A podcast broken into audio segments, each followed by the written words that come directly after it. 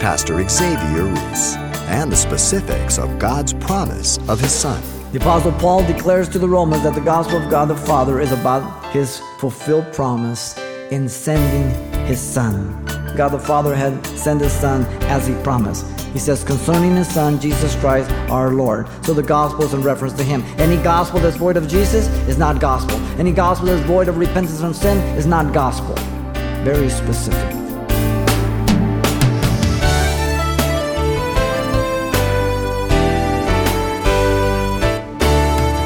Welcome to Simple Truths, the daily half hour study of God's Word with Xavier Reese, Senior Pastor of Calvary Chapel of Pasadena, California. Our natural inclination to sin causes separation from God.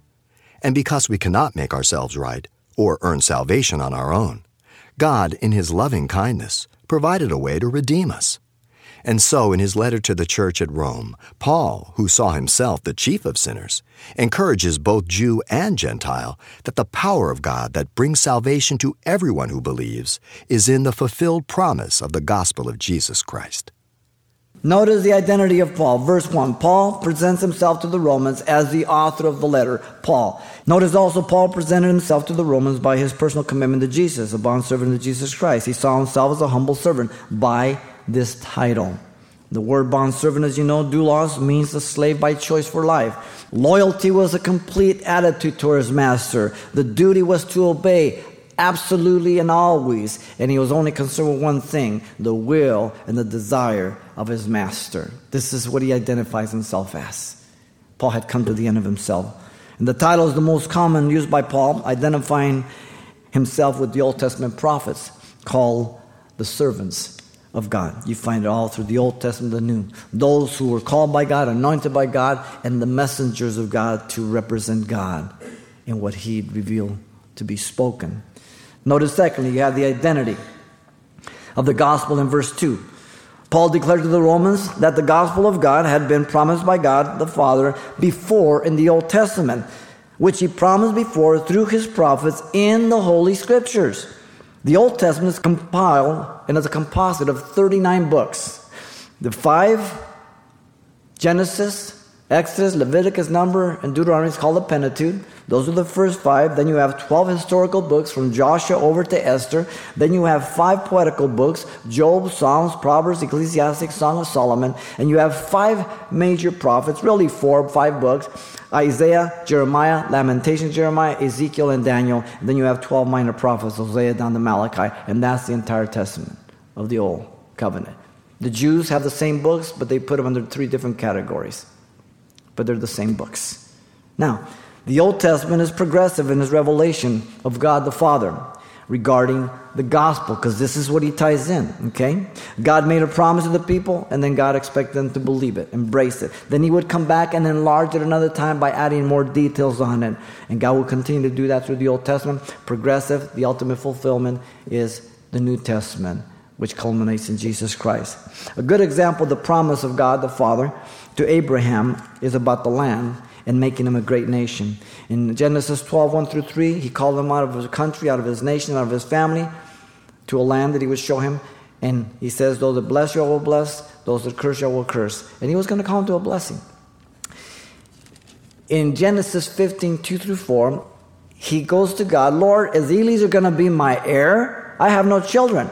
And he says, No, you're going to have a child of your own body. So even though he hadn't had a child yet, God says he was going to have one.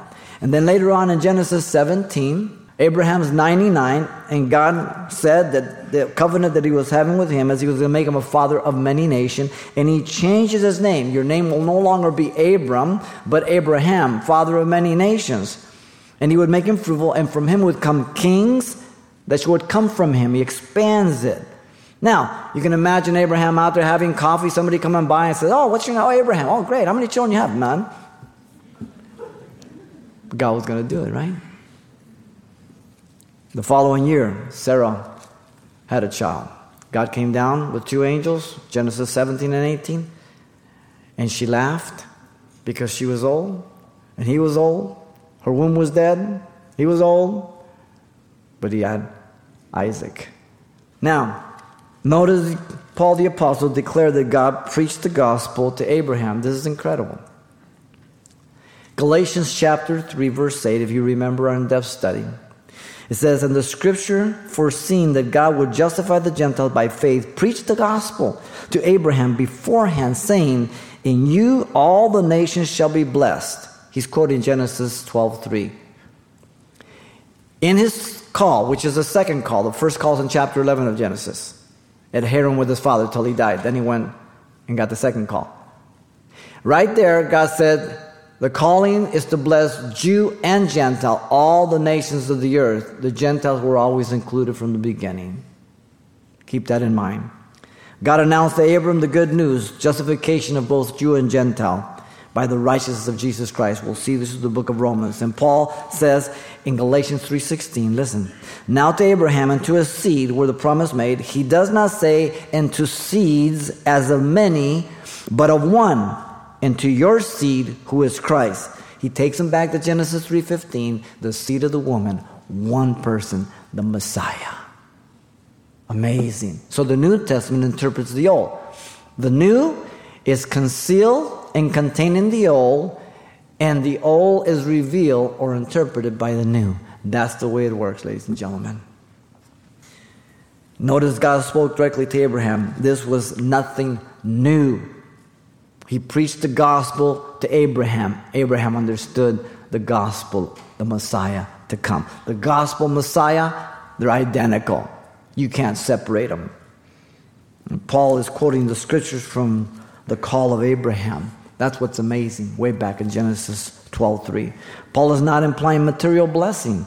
He's applying and implying and directly stating the spiritual benefit of salvation for those who are lost. The key is in Abraham in like faith, looking to the Messiah to be blessed, conferred by the gospel of justification by faith. Abraham, by the way, was a Gentile at that time, as much as everyone else. Abraham came from Ur the Chaldees. He was uncircumcised when God gave him the promise. He was a Gentile. Interesting. We'll see him when we get to chapter 3 and 4. Now, notice also, Paul declared to the Romans that the gospel of God had been proclaimed by the prophets in the scriptures. The prophets consistently confirmed the promise of the gospel, prophesying about the Messiah. The Messiah is a red thread from Genesis to Revelation. There's no other message, there's no other person. Isaiah reveals the coming of the Messiah, as you know. Isaiah 7:14, a virgin shall bear a son. Isaiah 9, 6 through 7, a son is born, a child is given. Isaiah 52, 53, the suffering servant. 42, the king, the servant king. All those incredible passages declaring about the coming Messiah. But they were expecting a conquering Messiah, but what they got was a suffering Messiah because the suffering had to come first for the reconciliation and redemption of the sinfulness of man. They didn't understand that. Daniel and Zechariah both tell us of the very day when Jesus would ride into Jerusalem on the donkey and the colt. Daniel 9, 24 to 26, Zechariah 9, 9.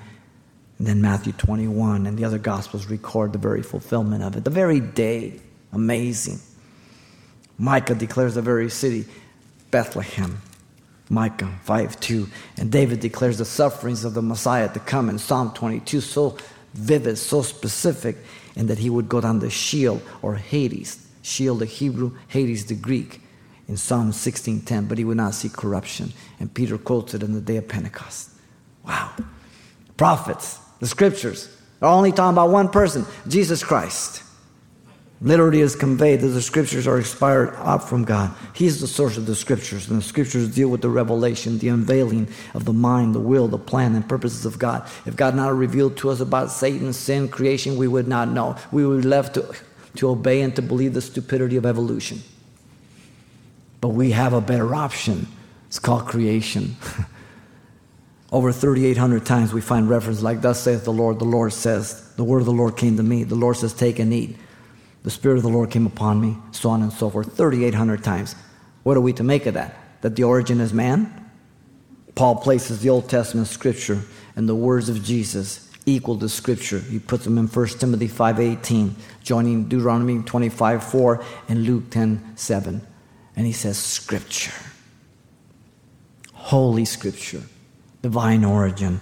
In fact, the scriptures also deal with the recording of the revelation to be free from error. 2 Peter 1 20 and 21. Listen, knowing this first, that no prophecy of the scripture is of private interpretation. Strike that word. Private interpretation is a bad translation. That's not what it says or what it means. It means impulse or origin. The prophecy of the scripture is not of human origin or impulse, but it is of divine origin, breathed out literally, expired from God, which confirms the scripture in 2 Timothy 3 16 and 17. Peter also assures us that since prophecy never came of the will or impulse of man, they were carried along by the Spirit of God. Now, not as some robotic reading and dictation. Certainly, you can read Paul and John and Peter and see the difference in their personality and their writings. But they were anointed by God to write, to reveal the revelation, and to record it for it to be inerrant and infallible resulting in the Holy Scriptures. And the Scripture is inerrant, is infallible, it does not mislead, it is reliable, it is trustworthy for life, practice, and eternity. What you have in your labs is God's inerrant, infallible Word, the Word of God, Holy Script. Listen, when somebody tells you the Bible has errors, pick up your Bible, say, Here it is, show me one. He's never read the Bible. And just to have some joke, say, listen, why don't you turn the book of Hezekiah and look there? He'll be there all day. There's no book of Hezekiah. He doesn't know that. Do you realize that there has never been one piece of evidence that has ever contradicted Scripture? Historical, archaeological, or documentary?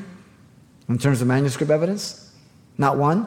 Yet God so often goes, gets an archaeologist, sends them out to, to discover the Hittite dynasty or the tablet or something else to just expose the stupidity of the humanist. Listen to Paul, 1 Thessalonians 2:13. For this reason we also thank God without ceasing because when you received the word of God, which you heard from us, you welcomed it not as the word of man, but as in truth the word of God, which also effectively works in you who believe. If you believe this is the word of God, it will work in you. If you don't believe it, it's not going to do anything. The identity of the gospel of God was promised through his prophets and Holy Scriptures. Amazing. He's never been to Rome. He's been preaching for 22, 23 years. He can't wait to get there. Man, he has this thing loaded. This is the treatise. This is the, the, the, the you should learn Romans. Walk through it in your mind. Notice thirdly, the identity of the Messiah, 3 through 5. The Apostle Paul declares to the Romans that the gospel of God the Father is about his fulfilled promise in sending his son. Look at verse 3. The message was that God the Father had sent his son as he promised. He says, concerning his son, Jesus Christ, our Lord. So the gospel is in reference to him. Any gospel that's void of Jesus is not gospel. Any gospel that's void of repentance from sin is not gospel. The phrase the son refers to the Son of God the Father. Two persons, the Father, the Son. Okay? If God the Father is eternal, so is the Son. If God's all knowing, all powerful, all present, so is the Son. But he divested himself of his glory, not his deity, and he limited himself for a set time to become the Lamb of God who takes away the sins of the world. You understand me? God became less than he was by choice to redeem us. But he can never become more because he is everything. He's the source of all things. The word Christ is a title again referring to his mission. The mission of the Son of the Father Christos, anointed, referring to the promised Messiah. Genesis 3.15, the seed of the woman. Isaiah 7.14, a virgin shall bear a son. Matthew 1.21, you should call his name Emmanuel. Wow. When the fullness of time had come, God sent forth the son made of a woman under the law. Galatians 4.4. Right on time. God's never late. We just have the wrong schedule. The name Jesus again refers to the Son of God in his humanity, becoming the God man. The Son of God has become man. His earthly name, Jesus, indicates this. Yahweh salvation, as we've seen. The Greek name of the Hebrew name, Joshua. The angel Gabriel told Joseph, You shall call his name Jesus, for he will save his people from their sins in Matthew 121, as I said. Very specific. John 1 1 in the beginning was the Word, the Word was with God, and God was the Word. And verse 14 says, And the Word became flesh, and we beheld his glory as the only begotten of the Father, full of grace and truth. Whoa. Isaiah prayed, Lord, rent the heavens and come down. God says, 700 years I will. And he did. Wow. Answer to prayer. Jesus answered Isaiah's prayer. The title Our Lord refers to the personal relationship of the Messiah. Don't miss that. Our Lord, those who have confessed Christ as Lord and Savior, repented from their sins, He's Lord. If you know Him just as God, there's a problem. Lord and Savior. Kurios, that means master possessor, the one that holds all authority and rights to my life. I don't have any rights or authority over my life. I belong to Him. Now, notice the message was that God the Father had sent His Son according to the Scriptures. Very important. Who was born of the seed of David according to the flesh. Jesus was born according to the seed of David, the family line of David. Now, there's a contrast here between the human and the divine. But the line of David, Samuel promised in 2 Samuel 7 12 through 16 that first of all, Solomon would sit on the throne. Short term. Long term, the Messiah would sit on the throne. Simple. His kingdom would be forever. Jesus is traced through two genealogies, as you know. People get mixed up here. The genealogy of Joseph is in Matthew and is an ascension which goes through Jeconiah, who was the cursed line. He was cursed and he could not sit on the throne. But Joseph didn't have to worry about that because Joseph was not the father of Jesus. So Matthew 1:11 says the genealogy of Joseph is through Jeconiah, which Jeremiah 22, 24 through 30 says his curse came upon him because turning his back on God, he couldn't sit on the throne nor any of his descendants. But we don't have to worry about that because Joseph was not the father of Jesus, though he was in the line, the curse line. But Luke gives us an, a dissension, and in Luke 3:31, he goes through Nathan, the son of David. So Mary lines up with David's line through Nathan. And Jesus was born of Mary without the aid of a man. So we have the fulfillment of it. No contradiction. Both were in the line of David, but Mary is the one who fulfills it, the seed of the woman. Interesting. Now, notice the Apostle Paul declared to the Romans that the gospel of God the Father is about the proclamation of Jesus Christ being the Son of God in view of the resurrection. Listen to his words. And declared to be the Son of God with power according to the Spirit of holiness by the resurrection from the dead. Jesus declared constantly that he was the Son of God. That is why the Jews crucified him.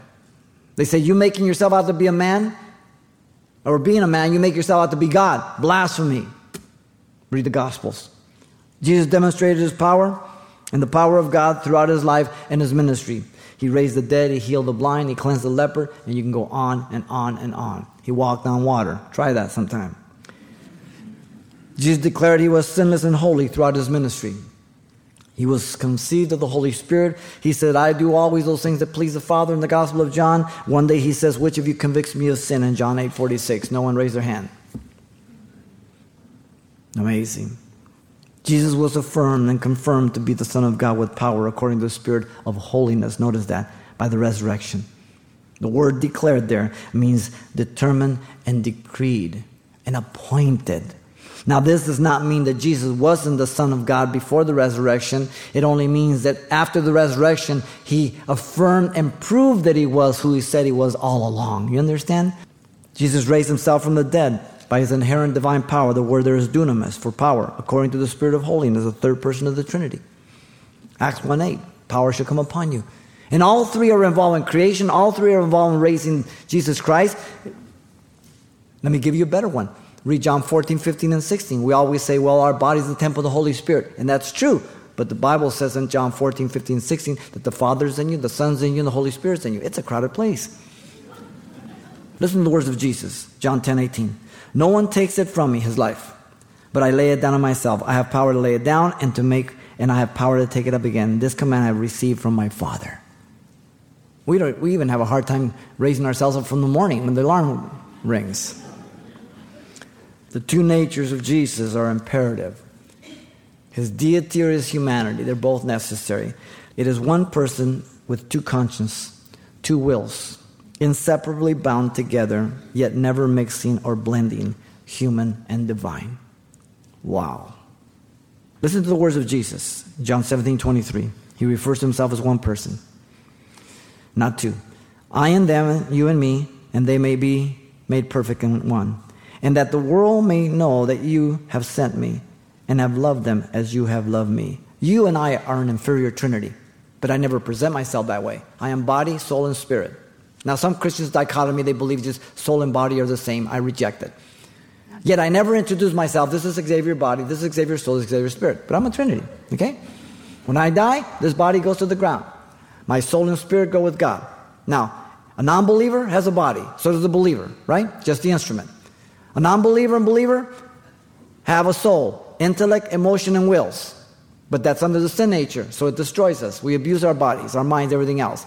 But then the believer is the only one who has the spirit alive. The non believer spirit is dead. Before I was born again, my spirit was dead. So you must make a distinction between the two. When I die, my spirit goes before the Lord, but I'm going to also have a soul there, my intellect, emotion, and will. So you can't make it a dichotomy, it's a trichotomy. Body, soul, spirit. The Bible teaches that, okay? Very simple. So when we say that the God man has come, we're referring to only one person, two natures, not two persons. His divine nature was perfect, while his human nature was sinless in the unfallen state as the first Adam before the fall. That's why he's called the last Adam. The first Adam failed, the last Adam did not fail. The first Adam got us in trouble, the last Adam gets us out of trouble if we look to him and trust him. The gospel of God the Father is about his Son, Jesus Christ, according to the scriptures. Listen to Paul the Apostle, 1 Corinthians 15, 3 through 8.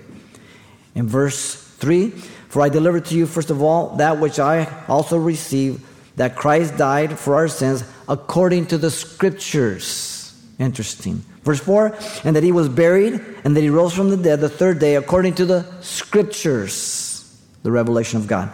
Verse 5 and he was seen of Cephas, and then of the 12. Good witnesses. 12 is a good number to go to court with. After that, he was seen over 500 brethren at one time, of whom greater portion remains to the present day, but some have fallen asleep. 500 is even better at one time. There's more evidence in the New Testament for the resurrection than cases you have in courts today. Verse 7 After that, he was seen by James and then all the 12 apostles, because, well, 12, 11 minus 1, because he appeared many times to them. And then he says, last of all, in verse 8, he was seen by me also, one born out of due time, speaking about Paul himself. And he's talking to the Corinthians because they're denying the resurrection. And so he concludes in verse 17 to 20 of 1 Corinthians 15. He says, And if Christ is not risen, yet your faith is futile, vain.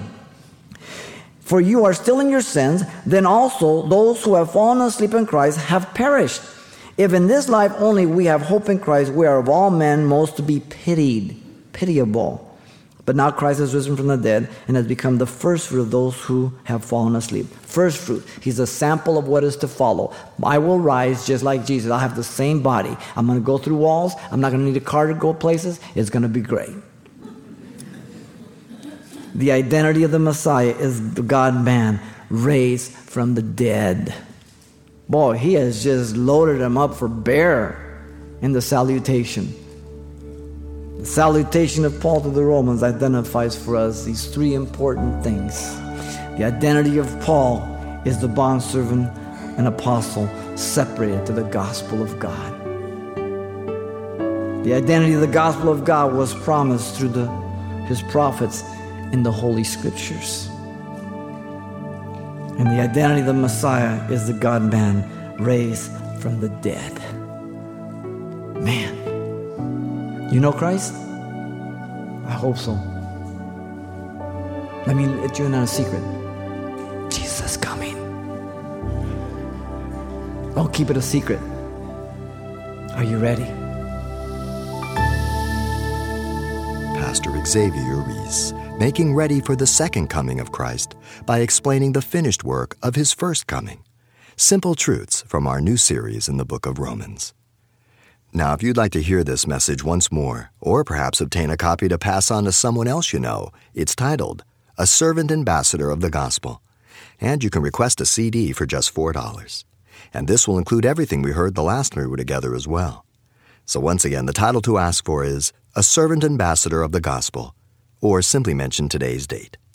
You can request your copy by writing Simple Truths, 2200 East Colorado Boulevard, Pasadena, California 91107.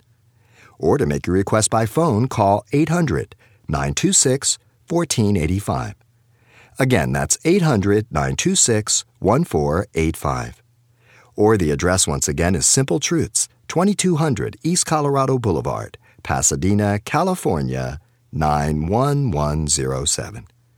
And thanks for mentioning the call letters of this station when you get in touch. This helps us track the effectiveness of this ministry in your area. And then join us for more Simple Truths next time with Pastor Xavier Reese.